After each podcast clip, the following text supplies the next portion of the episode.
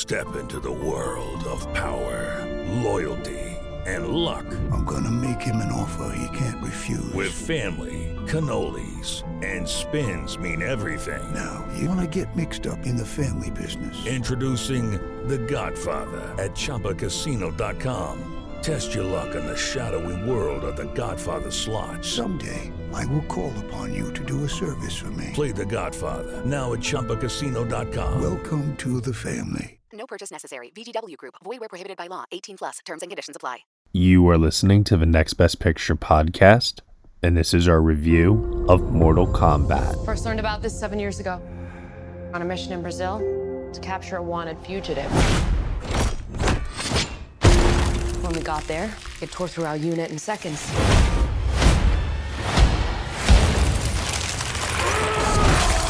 The target had superhuman abilities.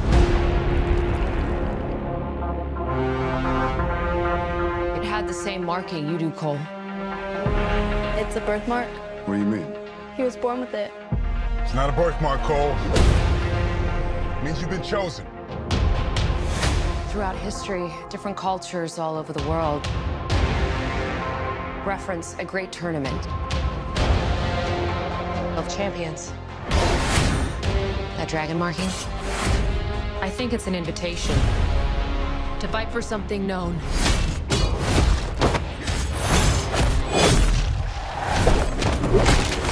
As Mortal Kombat. These are your champions. I'm Sonya.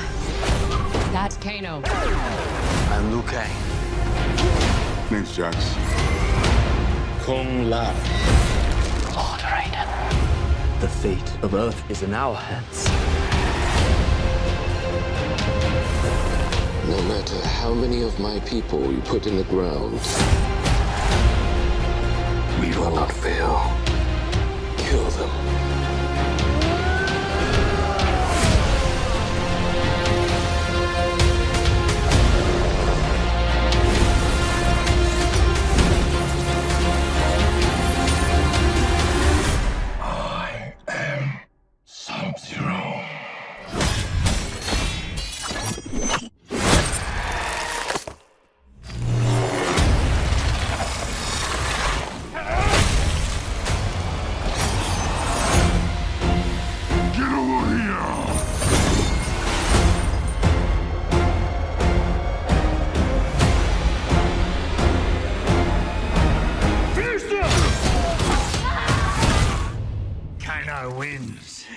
Fucking beauty. All right, everybody, you were just listening to the trailer from Mortal Kombat, and the story is as follows MMA fighter Cole Young seeks out Earth's greatest champions in order to stand against the enemies of Outworld in a high stakes battle for the universe. The film is starring Lewis Tan, Jessica McNamee, Josh Lawson, Tadanobu Asano, Mehcad Brooks, Ludi Lin, Chin Han, Joe Taslim, and Hiroyuki Sanada. It is directed by Simon McQuoid and it is written by Greg Russo and Dave Callahan. Here to join me today for this podcast review, I have Josh Parham, Hello, hello. Dan Bayer. Finish him! Welcome everyone to Mortal Kombat. And I, I, I don't even know if that's like the theme music. I'm just trying to like do something here. Um, it's been a long time since I played those games. Uh, but yes, I do have some early memories from my childhood of playing Mortal Kombat, the originals. I used to uh, play those video games with some friends of mine, and I uh, used to play them at arcades if people are old enough to remember what those are. Yes. So this was a very, very influential uh, video game that has been uh, adapted before, uh, most famously into uh, two films from the uh, 90s that are really, really, really not good. And the video games have only been able to stay relevant uh, throughout the years uh, through continuous sequels, updated graphics technology, and of course, fatalities. Or in some cases, brutality. and it's just been like really, really cool to see the evolution of the series. So we knew that another reboot was definitely possible considering it's been uh, almost 20 years. Uh, no, wait, I, I lied. Like almost 30 years since the uh, last film adaptation. So here we are now with updated special effects and a whole new reboot to this franchise from Warner Brothers, now currently streaming on HBO Max.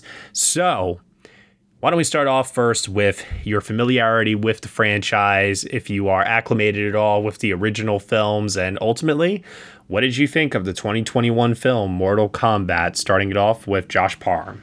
So, when I think back to this property of Mortal Kombat, I wouldn't say that I really had that much familiarity with the the property. I kind of have like flashes in my mind when I was a kid of those arcade games that I could only look at but could was never allowed to play because my parents said no. Or, oh yeah. Or um I remember like the trailer to the 95 movie that played on my VHS copy of The Mask. That's what I remember from that original film, and that trailer oh. burned into my memory. So that is amazing. so I have like these like peripheral touchstones of Mortal Kombat in my life, but I've never really been fully immersed in it. At the same time, as I've gotten older, I've sort of recognized that it has a lot of elements that I normally gravitate towards in in films and while I don't think they've ever been translated well in previous movies, I, I still recognize the potential that they have and I for that reason I was looking forward to this new movie. I, I thought that it had potential to be really entertaining, and unfortunately, I did not really like this movie. It was a huge disappointment for me. There's a lot of reasons for that, but I really think it comes down to the writing and the directing for me. Um, I think both of those are pretty poor, and even on the very basic level of just wanting good action, I don't think this movie even delivers on that. And it felt like it was just sort of a lot of setup with not a lot of payoff. And unfortunately, I was very much let down by this movie. Okay, all right. What about you, Dan Bayer? Why don't you uh, come into the conversation, or as they say, get over here? all right. So, the Mortal Kombat video game was released on consoles in like the mid 90s, early mid 90s. And I remember at the time, uh, we just had like regular Nintendo at the house, and we were not like my parents were like, "No, you're not getting the Super Nintendo or you know Sega Genesis or whatever. Like that's not happening." But I was able to choose between getting a Game Boy or Game Gear, which is the Sega handheld um, gaming system, and I remember specifically wanting to get the Game Gear because it was in color, unlike the Game Boy. And part of my reason for wanting color was wanting to play Mortal Kombat and see, you know, the color because mm-hmm. it's kind of a very, very particular color. kind of pointless without it. Um, lots of uh, lots of shades of gray. Uh, otherwise, yeah, yeah. Um, so I spent I can't even tell you how many hours when I was like a kid or like early teen or teenager. Some I don't remember exactly how old I was, but like I cannot tell you how many hours I spent playing that fucking game when I was a kid. And I remember when the movie coming out and making the choice not to go see it in the movie theater because all the reviews that I read at the time were like, this is trash. It's terrible. It's awful. Um, and I was like very snobby about what reviews said at the time. Clearly, a whole lot has changed since then. But I did eventually see it with friends at some sleepover something. And it, it's bad, but it's bad in a way that is like campy. It is a B movie and it knows it. And the other thing that you need to know about me, which will come as a surprise to a lot of people, I think, is that my like biggest guilty pleasure is I love stupid, big, dumb 80s action movies. I'm talking like Conan the Barbarian and Conan the Destroyer, Bloodsport, Gymkata. Like I love that shit. Nice Gymkata shout out. Yes. Thank you, Josh. I I love it for so many reasons. So th- this so the original Mortal Kombat movie because it is sort of really of that lineage where like it's bad but you're not going for the plot or the cinematography or the acting you're going to see people kick ass and it delivers at that. Um although like watching it today like man the special effects are terrible. Um but so anyway, which is all this is a really long way to contextualize the fact that I really enjoyed watching this Mortal Kombat. I can't help myself. It pushed all of the nostalgia buttons except one really important one, and that is that this movie takes itself too damn seriously. Which is weird when it is so fully embracing the ridiculousness of the Mortal Kombat property. Like I am not gonna lie, the when in the first act when Kano stuck his knife and hand through the through the through the reptile and pulled its damn heart out and said, "Kano wins." I was giddy. I was giddy. I was laughing on my couch. I was bouncing up and down. I was so fucking happy. But it has moments like that that are like over the top and you know kind of nudge nudge wink wink to the video game but includes them in a story that is just so somber and dark and heavy and portentous and it, it's like I can't fully enjoy the fun that does exist because everything surrounding it is so heavy. And on top of that, the the filmmaking is just not good. Okay, so here's the funny thing for me. I actually have the exact opposite reaction as you do, Dan, to this movie. You think the filmmaking good? No, no, no, no, no, okay. not exactly. not exactly that opposite. Um, okay. I actually was really enjoying this movie when it was taking itself seriously, and it was the more winking at the camera moments, like trying to find ways to include um, nostalgic lines of dialogue from the video game series and work its way into the movie. Like that moment, you know, like you said, Kano wins. I was like, you're kidding me, right? that was exactly the point. I, and I get it. Like that's part of the that's part of the charm here. I understand, and that's also just the franchise, like in a nutshell, you know. Um, uh, but I, I do like the moments where, for example, um, when uh, Sonya is explaining to Kano what Mortal Kombat is, and he says, "Sounds like you made it up," and you even spelled it wrong too. On top of that, like with a K instead of a C, I was like, "Yes, give me this." postmodern take on Mortal Kombat in a way that does take itself seriously. I like this. But to kind of dial it back just a little bit here, in the lead up to the release of this movie, they had um, released online the first, I think it was seven minutes of the movie. It's basically like the opening act. And in the opening, uh, we're taking place here in 17th century Japan. And Bi-Han, who later becomes uh, Sub Zero, attacks um, uh, uh Hanzo uh, Hasashi's uh, you know family, and this Hanzo guy ends up becoming um, Scorpion later on. Spoiler alert! I, I I hope not, because for people that are watching this movie, I assume that they're fans and have some sort of history with these characters. But anyway, or they've seen the poster. sure, sure, exactly.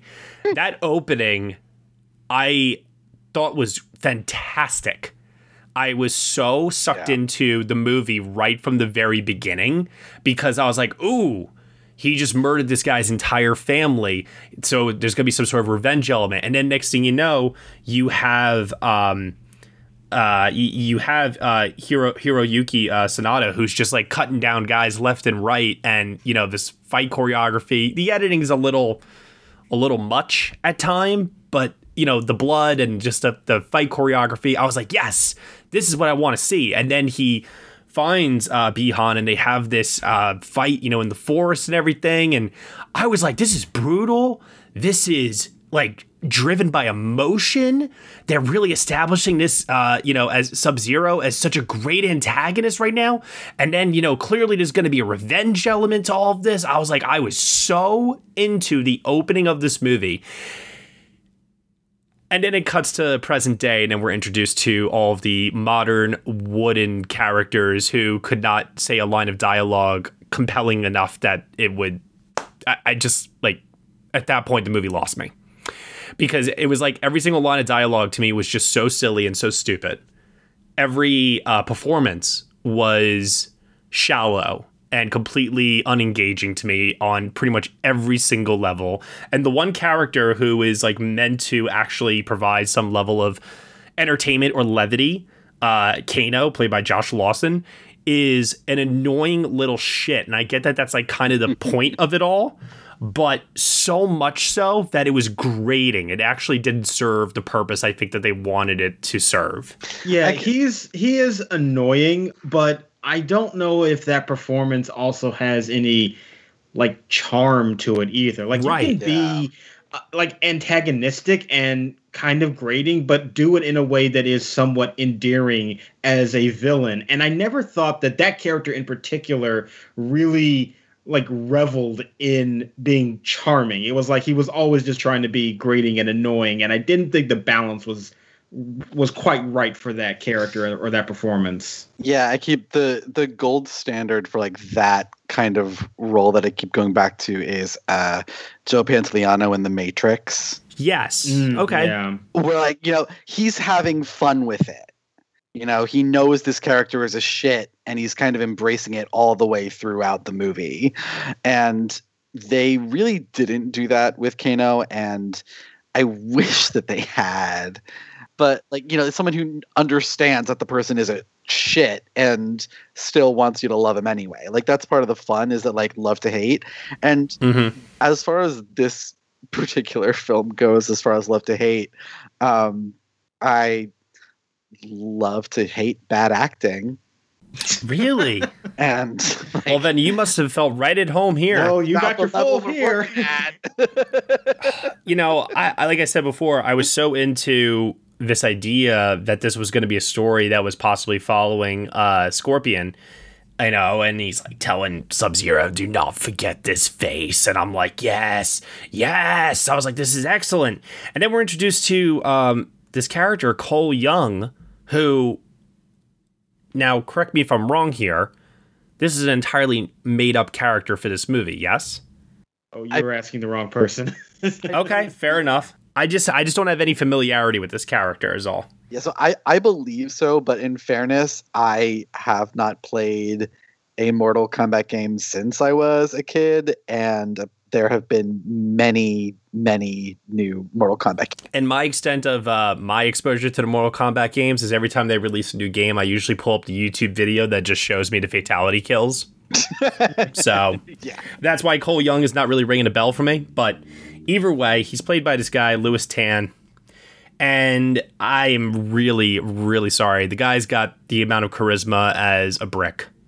And that's really all I got to add for that. And I'm sure one of you is going to chime in any minute and say that he's pretty to look at. You know, maybe. I mean, he is, but He it still doesn't but- change the yeah. fact that he's not a great actor in this movie. And I think, And to be honest with you, your- nobody's a good actor in this movie. Like, this movie doesn't have any good performances, really, because they don't have good characters. Right. Like, these people are introduced so frequently, most of them just giving exposition dumps. And there is nothing to set them up, nothing to make you root for any of their motivations. And that was another element that I found very frustrating with this movie is that it felt like it assumed the audience had a lot of knowledge of these characters previously and really did not do a great job of setting their placement up within this particular story. And I found myself very struggling to become invested in it. Well, that's the thing too that hurt me a little bit too was that the movie felt like it was made so much for fans and not for newcomers that it was really really hard for me as someone with uh, a bit of familiarity but not that much to really get into it in a way that um in a way that could help me to overcome some more of the uh, inside jokes and nods to the f- franchise and so on and so forth. And I get it. This is why I acknowledged in my review of the movie that I'm sure fans will love this because it is introducing um, these reintroducing these characters in a way that I think is a little less hokey than the original uh, films were. It's still like obviously not perfect because it is hindered by poor writing and acting. But Dan, I, I hear what you're saying in regards to maybe it could have used a little bit more camp to make it more entertaining at least. Yeah, because the thing is, I mean, like they set just about everything up so badly. I mean, like you said, it, it starts off and kind of ultimately is the story of Sub Zero and Scorpion. Yeah, and like everybody else is just kind of caught up in it. yeah, and their feud, but like they tease what their relationship is and then never actually go into it what it actually is at all. Like they they keep mentioning like names of clans or uh, family or whatever it is. I I don't know. Mm-hmm. It's not explained. and it's not like when it comes to the end like if you're going to make this a more serious quote unquote version of this property then give us something to care about. And yeah it i mean just giving uh scorpion a dead family is not enough Hey guys, it is Ryan. I'm not sure if you know this about me, but I'm a bit of a fun fanatic when I can. I like to work, but I like fun too. It's a thing. And now the truth is out there. I can tell you about my favorite place to have fun Chumba Casino. They have hundreds of social casino style games to choose from, with new games released each week. You can play for free anytime, anywhere and each day brings a new chance to collect daily bonuses. So join me in the fun. Sign up now at ChumbaCasino.com. No purchase necessary. VGW. Void were prohibited by law. See terms and conditions. 18 plus. Don't you know that you're a grown up? I'm a grown up. Me too. Yep, me too. But you know, these days being a grown up can really suck. Luckily, we're grown ups who grew up in the coolest generation. We had video arcades and also some of the best TV and movies ever made. We lived the origin of awesome consumer electronics. The list goes on and on. Yep, Generation X. Exactly. And we're Gen X Grown Up. Every week, the Gen X Grown Up podcast explores media, tech, toys, games, and more from both yesterday and today. Through the eyes of Generation Xers who absolutely love that stuff. You can find us on iTunes or wherever you get your podcasts. Or find us on our website, genxgrownup.com. Life sucks as a grown up. All right, you think that was good enough? I, I hope so, man. I'm tired. Who listens to a promo on a podcast and then goes and listens to a different podcast? Right. I, I, I've never done it. no. right. See, the way it came off to me is it, it came off to be like they wanted this to be PG 13 in regards to let's cater towards a mass audience. Let's cast some good looking people like in some of these roles here. They don't have to be the best actors in the role, but let's just get some good looking people that fit the mold of the characters well enough.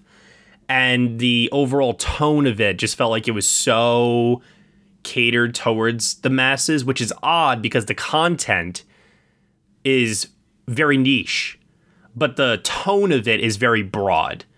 And as a result, I, I, I just kept thinking to myself the whole time, it's like it's very odd to see a movie that feels like it was made for a very, very broad audience, but it has this hardcore R rating because you kind of have to for Mortal Kombat. And as a result of which, it just feels like it's just clashing with too many different routes it could take its own self identity in that it actually ends up losing itself along the way. Yeah, I think that's actually a really mm. interesting observation, Matt, that this movie is rated R, but it does sort of have the tone and sensibility of something that is trying to like dumb itself down to uh, a PG 13 rating. And I did find myself very frustrated with that quite often. And I really wasn't ever engaged with the tone all that much. It reminded me a lot of the, um, believe it or not, it, the trans, not Transformers. Oh my God, the uh, Power Rangers reboot that they just did recently. Oh yeah, in that regard.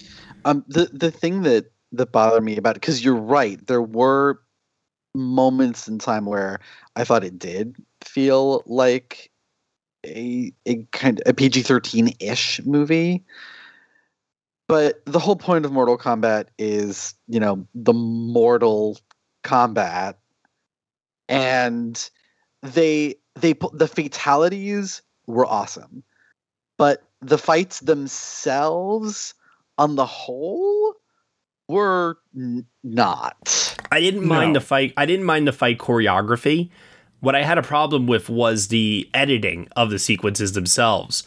Too, there's too much cutting Yeah. in some of these fight sequences, and a lot of um, close-ups and medium shots and wides. You know, a lot of times uh, nowadays, if you want to make some compelling action, you really have to scale it back, and you really have to see the fight, and you can't mask it with these cuts because audiences now are sophisticated enough that they don't fall for that anymore. They want to see, like in uh, the Mission Impossibles and the John Wicks, these stuntmen really throwing their bodies into all of these moves and really going at it in a way that makes it feel very real and believable. And here, like I said, from a choreography standpoint, the moves and the kicks and punches and so on and so forth, none of that bothered me, but it was just the way it was all chopped up that kind of took me out of it every time until they got to a very, very gory, blood soaked kill or a fatality, as it will, uh, that obviously then made you go, ooh, you know?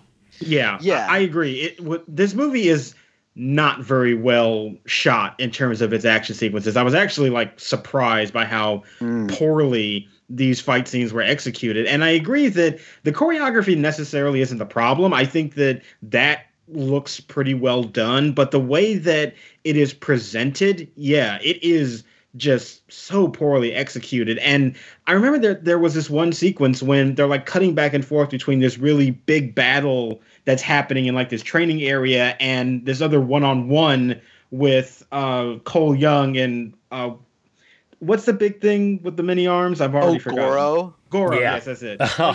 Cutting back and forth between those two sequences just killed all momentum in both of those scenes to me, the way that they were edited together. Yeah, agreed. It, it's edited together the very, very choppily, and I not for nothing, but the director, his most of his previous work is commercials, and that makes sense because you know you when you're shooting a commercial, you want it to be fast and you want it to be punchy and you want people to you know just walk away energized by it, and that's an okay approach for a Mortal Kombat movie in theory, but in practice here, it doesn't actually work as well because you can't see the goddamn fight choreography.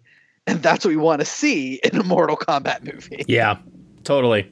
You know, and it's funny too because like when I was thinking about, um, so for example, something like uh, Godzilla versus Kong recently, uh, that was a movie where I said on the podcast, hey, you know what you're signing up for. You hope that the movie will deliver on that front. And with Mortal Kombat, it's like, okay, my expectations are right where I need them to be. I know what I'm signed up for here. I'm hoping to get X, Y, and Z out of it. Totally fine. I'm asking for the bare minimum. Just give me the bare minimum. And they give it to me, but it's not perfect. Like, it's not at least Kong and Godzilla delivered on those action sequences. Where with Mortal Kombat, it's like it's there and it's close to being good, but it never quite reaches that point where I can go, okay, like I'm satisfied enough. No, I, I was left wanting and very disappointed, even on the elements where I expected them to blow me away. See, I would even argue about it being close to being good, honestly. Like, I, because I also walked into this movie not really with the highest of expectations. I just wanted to be entertained with some good fight scenes. And I accepted that the writing wasn't going to be great, but I do think that just the onslaught of characters that we get that serve very little function in the plot just became That was it. Yeah it became very like annoying after a while and then when i couldn't even find myself really giving it all to these action sequences because they were so poorly executed it was just like further insult uh, to injury with this and i was just like having a really tough time getting invested in this movie that did not deliver on the bare minimum for me and was not doing a really good job of presenting that. So this movie is my uh, Godzilla versus Kong, my MonsterVerse thing. And like I have no connection to Godzilla movies and monster movies. I that was not my thing growing up. But this kind of like martial arts, the focus is just the fighting. We don't care about anything else type of movie. That very much is. And I found the the fight sequences here to be like a, a really mixed bag because it was stoking all the nostalgia buttons of the moves from the game and even looking like the game. Like some of the sets are you know the arenas that you're in in the game and they even like you know do the iconic shot of having them, you know, like in their fighting stance on opposite sides of the screen. And, you know, like every time they do that, I got a little giddy because it's pushing all the right nostalgia buttons. Yeah, the nods to the franchise and the way that they incorporate like all these nostalgic moments. I, I can completely understand if you're a fan of the franchise why you would like this. Yeah. My, my big problem is that it feels like the film at times is bending over backwards to accommodate them. I actually didn't get that feeling. But what I did, the feeling that I did get was that they were so focused on getting the the look of the moves and the characters accurate that they they spent all this time on the aesthetics of it but then when it came time to piece together the fight they didn't care about making sure that it made any sort of visual spatial sense. Well, I think that all that could have been forgiven. If I'm being very honest with you all, I think a lot of these technical elements in terms of how the biggest point of this movie's uh the biggest point this movie wants to make which is like hey look at these great fight scenes this all could have been forgiven uh, these mistakes with these scenes if the compa- if the characters were compelling and I was emotionally invested in these characters but that's where for me everything falls apart because even our main hero, um, you know, Cole Young, I, I, I just like, I never got emotionally invested in the journey of self discovery that he was going on, meeting all these new characters. And the movie, because there are so many characters, doesn't have the time to get us uh, acclimated with all of them in a way that they have their own self contained arcs or anything like that. So it was really, really, really difficult for me to care much about what was happening in these uh, fight sequences. Uh, yeah, I mean, like like I said, like the fight sequences themselves, like there's enough there for me as someone who is a fan of Mortal Kombat to enjoy it. But on the level of like someone who likes movies, I was frankly a little offended. I mean, like there, are the climactic uh, scene in the gym, in the in the ice gym. Yeah I swear for half that fight, the his his um what the, the lead guy see i don't even remember his name. That's how much it, little this matters to me. Cole young? And, and, how not memorable he is. But yes cole. I i know that cole's um i'm assuming it's his wife and daughter are attached in ice to the outside of the ring but I swear they are not there in every shot. I agree with that. I also found like some of the editing in that scene to be a little unusual in terms of the continuity of how frozen they were in certain shots versus another. Yeah. And I was just like that's when, you know, my my film critic cap like just slides back on of its own accord and goes, "Well, this is stupid." Like how where are they? Like what is happening? How are they throwing people up against the like when that was all the way over there and this like i when i can't make visual sense of your scene you're doing a poor job of shooting and editing it. And that's kind of the basis of cinema.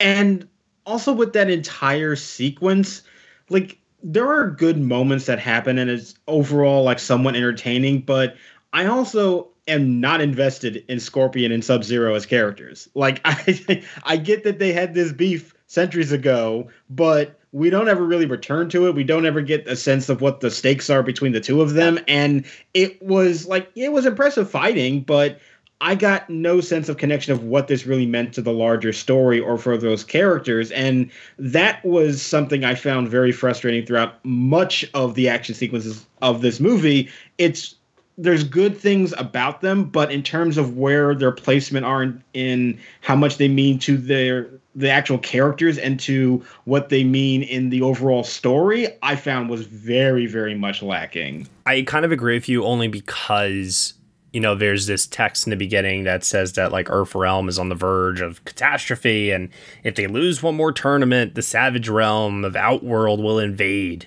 And all I kept thinking to myself was, well, they haven't done a really good job of explaining to me why they want to invade.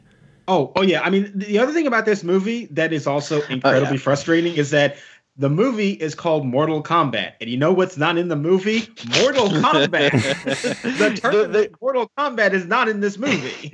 It, yeah, because it's all build up for a sequel that is going to deliver on Mortal Kombat. The sequel baiting is so bad. Yeah, yeah. like I it, to the point where it, we got to the end of this movie, and I'm like, I don't even know that we'd get to the tournament in the sequel. Probably not. You know, like. and honestly, like it felt like a waste of time by the time we got to the end of the movie because it just sort of seemed like we went through all of this and then it felt like the story is just going to reset in the next movie and we didn't really advance anything significant that was worthy of two hours to spend. And I found that also very frustrating as well. Yeah, so it's like a bad mixture of character motivations, lack of character arcs.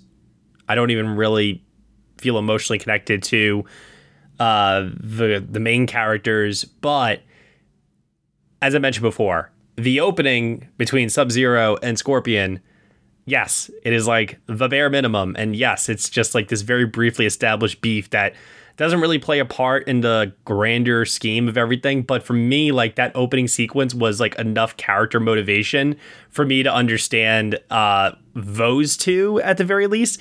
Although it was very confusing to me throughout the rest of the movie if Sub Zero was a subordinate or if he was like his own thing or was he a high ranking like number two general type? Like I-, I, was just very very confused about like the overall just relationship because of the fact that they do such an effective job of setting him up as the big bad in the opening scene and then you come to find out later that he's not. Yeah they do not do a good job of establishing characters plot the world the world building is so so so bad. Yeah. If you are not a like deep fan of Mortal Kombat games, you're not going to understand half of what's going on, which like doesn't necessarily harm your experience of watching the movie because the plot makes like what plot there is makes very little sense. But, you know, it could have been better. Like it could have been. There's no reason for it to have been this bad. So for final thoughts on Mortal Kombat, I'm passing it over to uh, Josh Parham first. Anything that we did not mention that you want to bring up here? Um. Well, first, I think I would just say that I really do like um, Tadanobu Asano as an actor in general, and was really looking forward to him as Raiden. And I thought that he was the most wasted element of this movie. That that was so disappointing because I love him so much, and I was actually lo- really looking forward to him in this film, and they did nothing with that character. That was a big letdown. Like a lot of this movie. I echo that completely because I loved him in uh, Silence uh, most yeah. recently. But the one also for me, uh, uh, you know, like to add double to that was uh, Hiroyuki Sanada. Uh, mm-hmm. That was mm-hmm. another one that for me I was like, oh, man, like so little you know, like they are your A-list talent in this movie, and they give yeah. they're given very little to do. Like I yep. was incredibly disappointed by that. Um, and the only other like little thing I will mention is that this is yet another movie that has sequences that are supposed to take place in Chicago, and I can immediately tell it's not in Chicago. I saw those Illinois license plates, and it's like, oh, this was supposed to be in Chicago. I did not feel bad at all. So I know that's a very personal thing, but demerits nonetheless. did, did they even say that they were in Chicago? Well, he said he was from the south side of Chicago, and there oh. were cars that had Illinois license plates. So I assume that's where they were supposed to be, but it looked nothing like it. that figures. What else you got, Josh? You know, like I said earlier, this was a movie that I was looking forward to seeing. It has a lot of things that I do find myself enjoying, not so much to the extent that Dan does, but I can understand it. You know, I have my own niche things that I love more than way up than most most other people. So I get it. And there are some tangential things in these types of movies that I do enjoy, but I still need to hold on to like some interesting characters or like an intriguing premise. And I never felt like this movie really delivered on any of those elements. And despite some good moments here or there, I just never found myself engaged to really give myself over to it, and found myself very. Um, I, I found the whole thing rather a tedious viewing experience, to be completely honest. Gotcha, gotcha. All right, Dan, what do you got? Yeah, so like I'm not going to pretend that this is good cinema at all, but I still like enjoy it. Like when Raiden lightning lightninged into that opening scene, I lost my shit a little. Not gonna lie. I was like, oh shit, he's here. I mean, Thor entering Wakanda was a little bit better to me, but that's okay. I mean, agreed. Like, there's no reason for me to have been so excited by that, but I was like, and on that sort of base level, the movie worked for me. But on the uh, slightly more important le- base level of like you know being a movie that has a plot and characters it it does not even meet the extremely low bar that you would expect from this type of movie. I, I think it is confused about what it wants to be and about who its main characters are and that is really something that you should probably figure out before you spend millions of dollars to make your movie. All right, I'm going to shout out the percussion heavy score uh, that mixes the traditional instruments with the electronic by Benjamin Wallfisch. I actually really enjoyed that score quite a bit at times. Not going to go down as a favorite or anything like that, but it stood out to me. Um, also, going to shout out the scene that introduces Liu, Liu Kang to the other characters, the sunset desert shot. That was nice, yeah. Uh, no, actually, it wasn't, Dan. Uh, because from one side, you've got this silhouette with this blazing red hot sun. And then what do they do for the other side? The lighting doesn't match. So they're cutting between the characters looking at him and him coming, and the lighting between the two shots doesn't match. Exactly. Um, sarcasm. Okay. Well, thank you.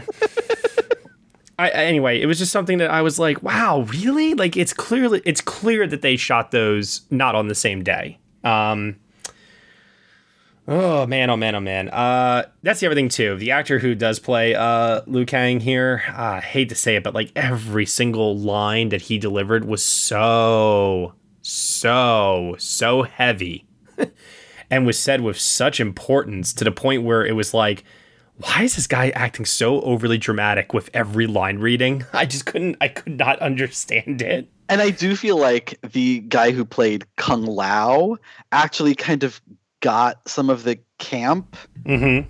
of this and i i particularly enjoyed his performance but then like these are supposed to be like you know orphaned brothers or something and they were supposed to have this deep connection but when kung lao uh, spoilered and uh, liu kang spoilered i didn't feel it no, me neither. And that just goes back to the uh, character development and how weak the characterization is. Um, one other person in this that I kind of enjoyed at times, but it's weird because I actually thought he was kind of miscast because he looks too old for the part. Was uh, Mehcad Brooks as Jax? Uh, yeah. Um, uh, hello, Mehcad Brooks. you beefed up some from the last time I saw you. I, I, wish he had more to do in this movie because I actually was yeah. liking what I was uh, receiving there in terms of uh, his characterization and performance, but very, very little. And like I said, it, it also kind of struck me that he was uh, you know, I think he's like 40 years old or something like that. He, and I don't know. I just imagined the role to be a bit younger, I guess was all. I don't know. But other than that, I mean, yeah, not a big fan of this ensemble, not a big fan of these characters in general. There's really not much going on here that could get me like super excited. I mean, even the Scorpion Sub Zero, um, like as much as I love that opening scene, it's my favorite scene in the movie. Um, it never really comes together uh, at the end in a way that was wholly satisfying for me. It, it was a bit, I will admit, it was a bit, uh, but there are other things going on, and by that point, I was so disengaged with the entire movie at that point uh, from everything else that had transpired before it that I couldn't really fully enjoy the third act of this film as much as I wanted to, and that was a damn shame. Uh, and I guess the last thing I'll, I'll mention here is uh, Chin Han, who plays um, uh, Shang Shang Tsung. Yes. Yeah, I, I, you know, never, never in a million years did I ever think that the guy who played Lau in The Dark Knight would be this guy.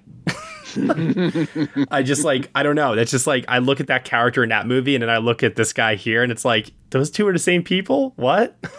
you know, like yeah, kind of wild to me. But another thing that is so disappointing, like this is your main villain of the movie, and Mhm. he leaves barely an impression. None, the zero. story. I was also very distracted by how much he looked like uh, Tzi Ma in Mulan. Yeah. Jesus. And I, I couldn't shake. I, I kept having to go back to IMDb to confirm that it wasn't Tzi Ma. Yeah, especially like the I feel hair very that he embarrassed had. about that. Yeah, it, the whole look of that character, he looked so much like the way Tzi Ma looked in Mulan that I was very distracted. Yeah, it. I often think about how I watched the whole movie with him and this character, and it left no impression. And yet, the only thing I remember really about the '95 Mortal Kombat uh, is the trailer that I mentioned, and that actor left far more of an impression on me than anything that Chin Han did in this film. He, I mean, talk about embracing the camp. Exactly. That was that's legendary. But I also want to give a shout out to uh, Joe Taslim, who Oh, love him. I mean, he's covered under a mask most of the time, but I actually really liked him as Sub Zero quite a bit. And, and, like, he gets practically zero character development, but if all he had to do was be like a menacing and impo- imposing like presence, then he succeeded, in my opinion. So I wish he was the the actual main villain of this movie, and Same. we didn't see Shang Tsung like at all. Really, that he would have been just a background player for further setup down the road, and we could have kept it rather intimate with only Sub Zero because I think that would have been a better story and given Joe Taslim more to do because I usually am a big fan of his. Yeah, no, I mean, you look at that guy's filmography, and I mean, like, he crushes it usually in pretty much everything that he's a part of. And like I said, I think the script just doesn't do him any favors here. So it's a shame. You know, it's uh, one of those movies where, like I said before, they're going to hope for a franchise starter with this. And all I can say is there's nowhere to go but up. So good for them for paving that road for themselves now, where the sequel, you know, can hopefully improve upon this. Hopefully. Uh, but you know we've seen with like things like the transformers uh, series and some other reboots that sequels can definitely get a lot worse even if you deliver on the spectacle and the fan nostalgia the first time around and that's what you're going to try and coast by. You got you got to nail this writing you got to nail these characters you got to nail this story down. If you can't nail that nothing else is going to fall into place so. Uh, when all is said and done i I, you know, it's really funny because I feel like I've been trashing this movie so much, but at the same time, in a really weird day, I, weird way. I don't know if it's because of nostalgia or if it's just because I was embracing the absurdity of it all at times. I was having some fun while watching the movie, but I think I am going to decrease my grade a little bit from the first time that I uh, watched it because after, you know, if we had reviewed this right after I'd seen it, I probably would have given it a four out of 10. But having had a couple of days to sit with it and talking it through here, I'm dropping my rating down to a three. What about you, Dan? Uh, I look. I'm not going to deny that watching this the day after the 2020 Oscars may be influencing this grade because I felt like I needed to engage in some Mortal Kombat for my own sanity afterwards. Um, but also, like, I can't deny that I had a real blast watching this. But at the same time, I I can't look at it objectively and say it's a good movie in any way and not even a so bad it's good movie. So i have to err on the side of it's just not well made but i'm giving it a four because i did enjoy it. Like god help me. Yeah I, I think that's fair. That's totally fine what about you josh I'm gonna land at a three out of ten on this one, which I'm so sad because I was really looking forward to this movie, and I am always in for like a fun, rather light, violent, gory action movie, but I still sort of have to care somewhat about the characters, even if it's the bare minimum. And I think it just didn't do a good job at that. And even the action sequences I thought were pretty poorly executed, so I couldn't even really enjoy it on that level. All right. Well, Oscar potential? Oscar potential? Anyone? oh, fuck all.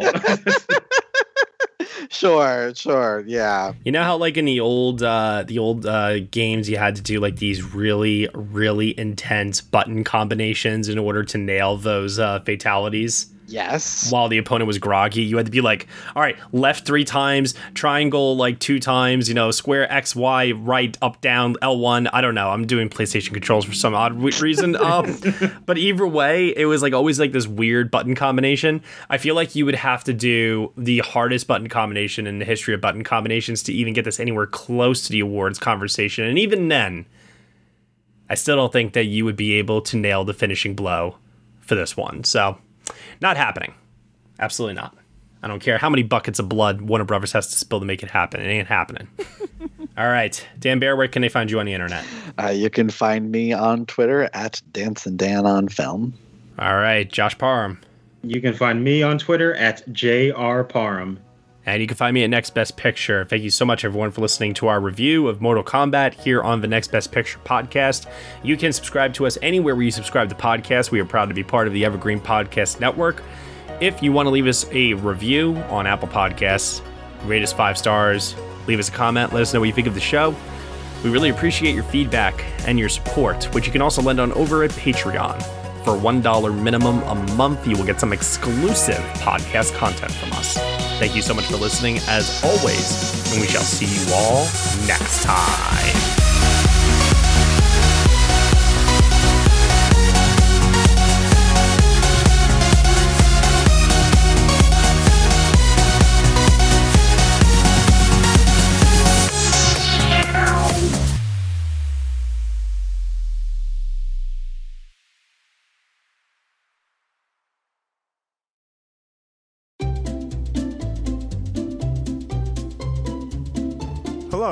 Welcome to Novel Conversations, a podcast about the world's greatest stories. I'm your host, Frank Lavallo, and for each episode of Novel Conversations, I talk to two readers about one book. And together, we summarize the story for you. We introduce you to the characters, we tell you what happens to them, and we read from the book along the way. So if you love hearing a good story, you're in the right place. Our ninth season is coming this fall. Tune in to hear from some of the all time great authors Charles Dickens, Jules Verne, F. Scott Fitzgerald, and more. Subscribe to Novel Conversations wherever you listen to podcasts.